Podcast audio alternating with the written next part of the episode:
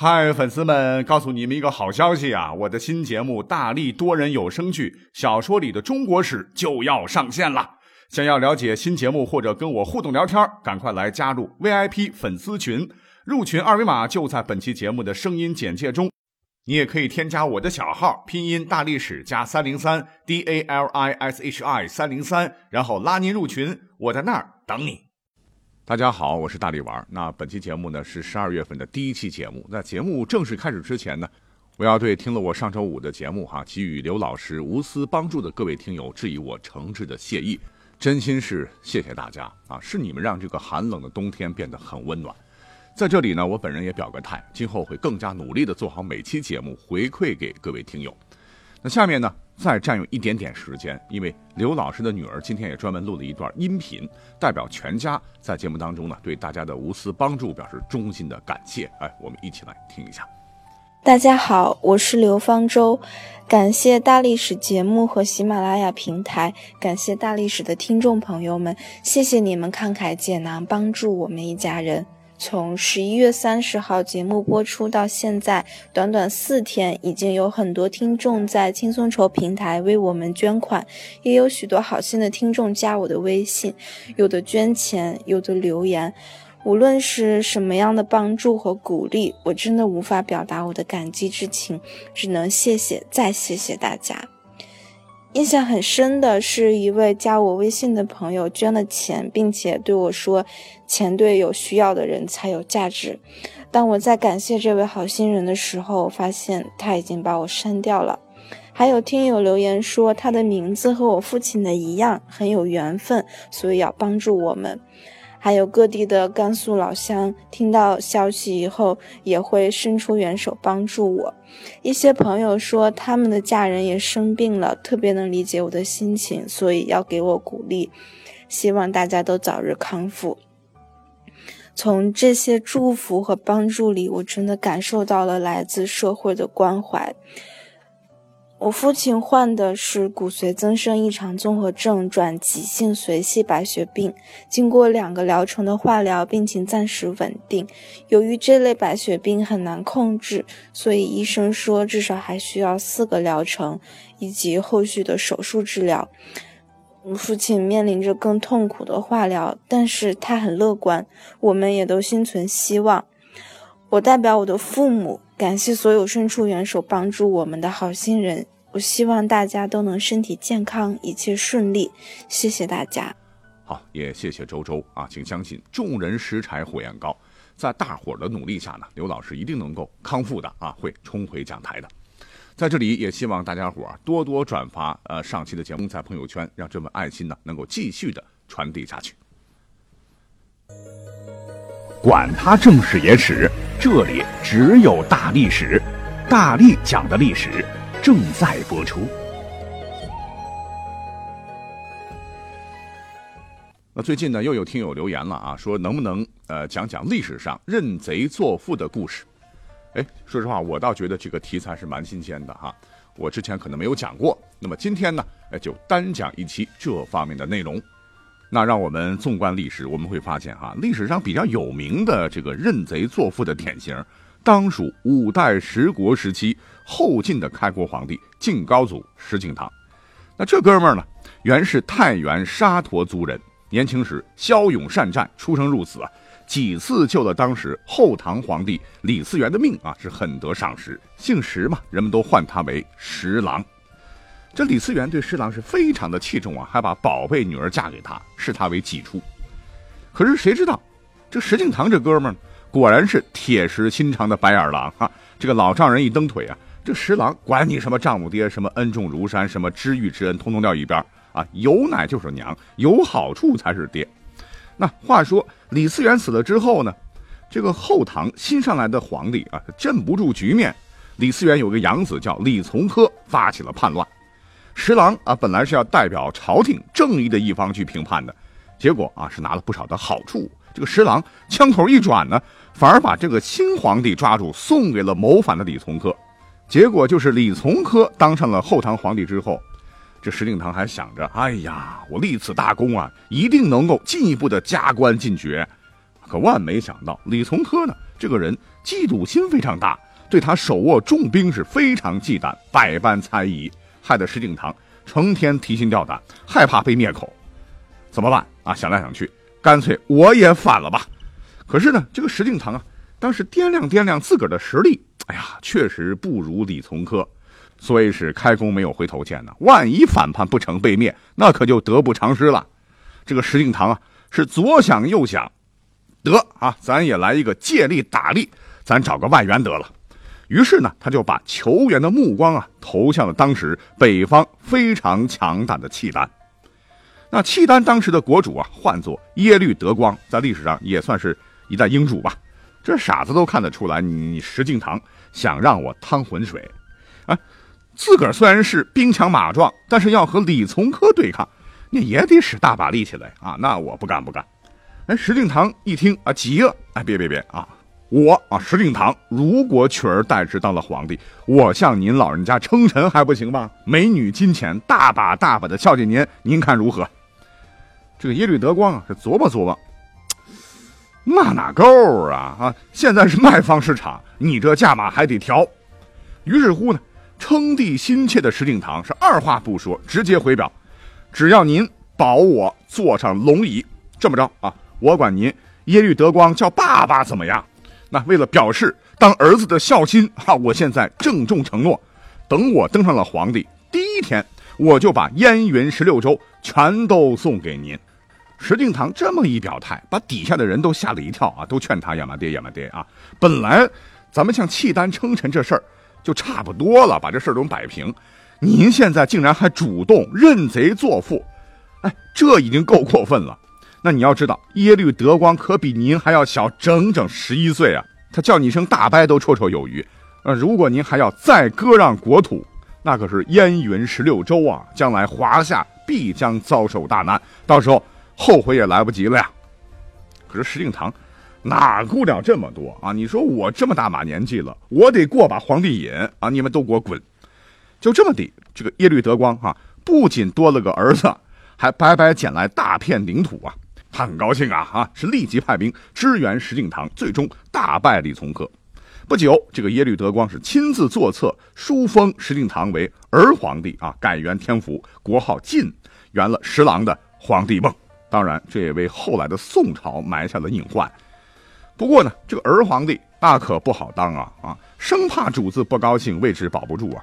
所以呢，这个石敬瑭这当皇帝几年也是战战兢兢啊。大概啊，他做了差不多是七年皇帝，最终是在窝火当中病死了，也留下了认贼作父的千古骂名。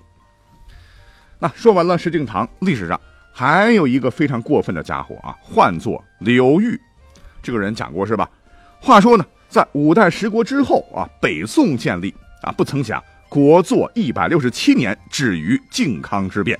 金国呢非常狠呐，是吧？宋徽宗、宋钦宗以及这个皇室大臣上千人等，连同国库、基金、财宝，全部掳到了北地啊。那也是占了北宋大部分的土地。可是呢，因为金国自个儿兵不够啊，干脆啊，他们就在。黄河以南建了一个傀儡政权，叫伪齐。而这个刘裕呢，就是金人扶起来的伪齐儿皇帝。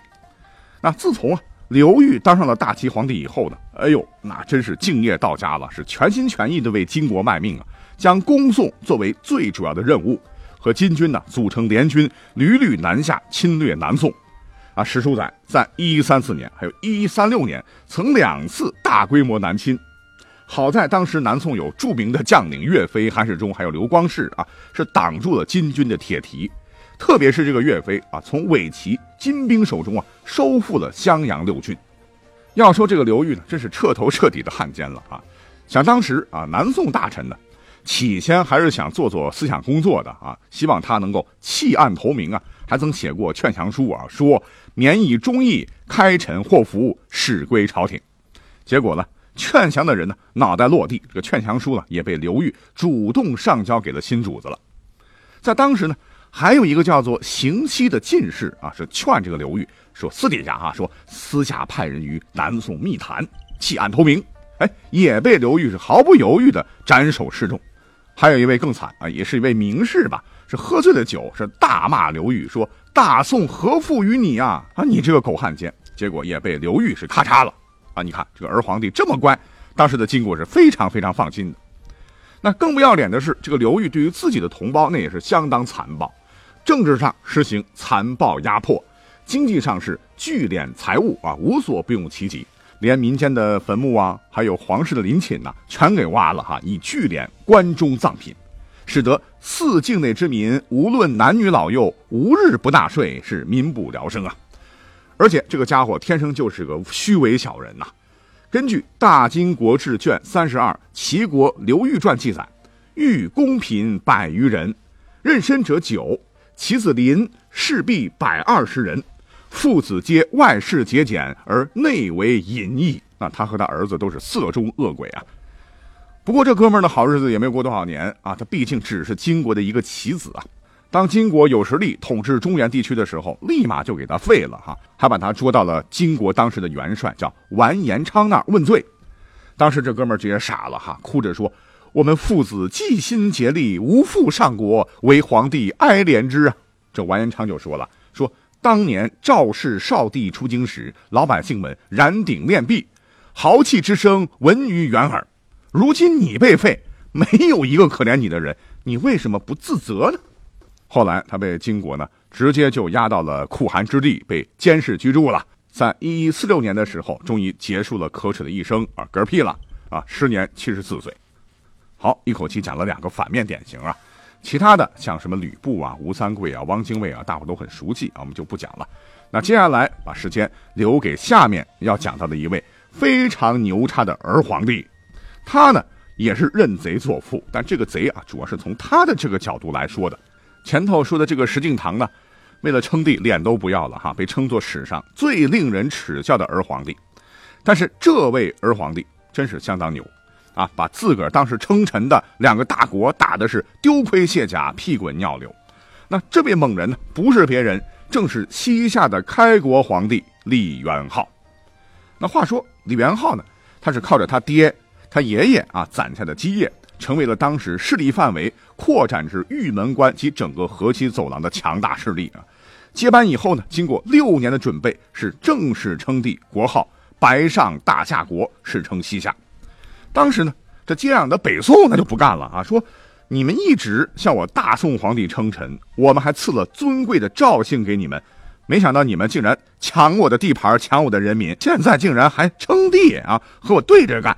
是可忍，孰不可忍？是起兵征伐，结果啊，在此后的三川口之战、好水川之战、还有林抚峰之战、定川寨之战等四大战役中，这个宋军西北精锐啊，数万人被年轻的李元昊打得大败。那这边跟西夏接壤的辽国，当时也是个大国，也非常不爽啊啊，想和我们平起平坐，你算老几啊？于是当时的。辽兴宗是亲自统帅十万骑兵进攻西夏，并在贺兰山北击败夏兵。要说这李元昊呢，啊，也是一位出色的军事指挥家。一看辽军来势凶猛啊，所谓是大丈夫能屈能伸嘛，啊，立马是向辽上表谢罪啊，请辽退兵。当时的三军统帅辽兴宗一想，那不成啊，一山气容二虎，等你成了气候，必定是我心头之患，是继续进攻。李元昊其实呢，他是使了个缓兵之计啊！一看这个辽竟然不吃这一套啊，干脆就玩起了阴的，是遂退兵近百里，而且每退三十里，便将方圆数十里田园烧尽，是坚壁清野，哎，不给你辽军留一粒粮食。那这一招太奏效了，辽军所到之处是人马皆无所食啊！那这边呢，李元昊那也是不慌不忙啊，就给你拖着。哎，等到一段时间过了以后呢，李元昊掐指一算。得啊，这辽军估计早已是草尽粮绝，人乏马饥，于是是率兵突然发动了突袭，辽军被打得大败，伤亡数万，狼狈而逃啊！当时有很多大臣都被俘虏了。那在给辽军以重创之后呢，李元昊一想，行了啊，所谓是瘦死的骆驼比马大，咱见好就收吧，是立马派使者向辽国皇帝请降。这当时的辽兴宗啊，已经无力再战，只好答应。啊，承认元昊为西夏皇帝，因为呢，之前这个辽国公主啊，曾嫁给了李元昊的父亲李德明，所以元昊 自称是辽兴宗的外甥。等辽这边哄好了，南宋那边你得揉揉啊啊！于是李元昊又放下身段啊，向宋朝示好，把缴获的一些对辽的部分战利品和俘虏献给了大宋，同时请求议和。哎，这宋朝这边一看，行啊，这里子面子都有了啊，也答应承认元昊称帝。但是呢，有个条件啊，需要向宋朝皇帝称臣。李元昊一听，行啊啊，又向宋朝皇帝既称臣是又称子。宋朝啊，那也是出手阔绰啊，直接赐给了岁币二十万。由此啊，李元昊也奠定了西夏和辽宋三分天下的格局。好，本期节目讲到这里就要结束了哈，非常感谢大家的收听，让我们下期再会。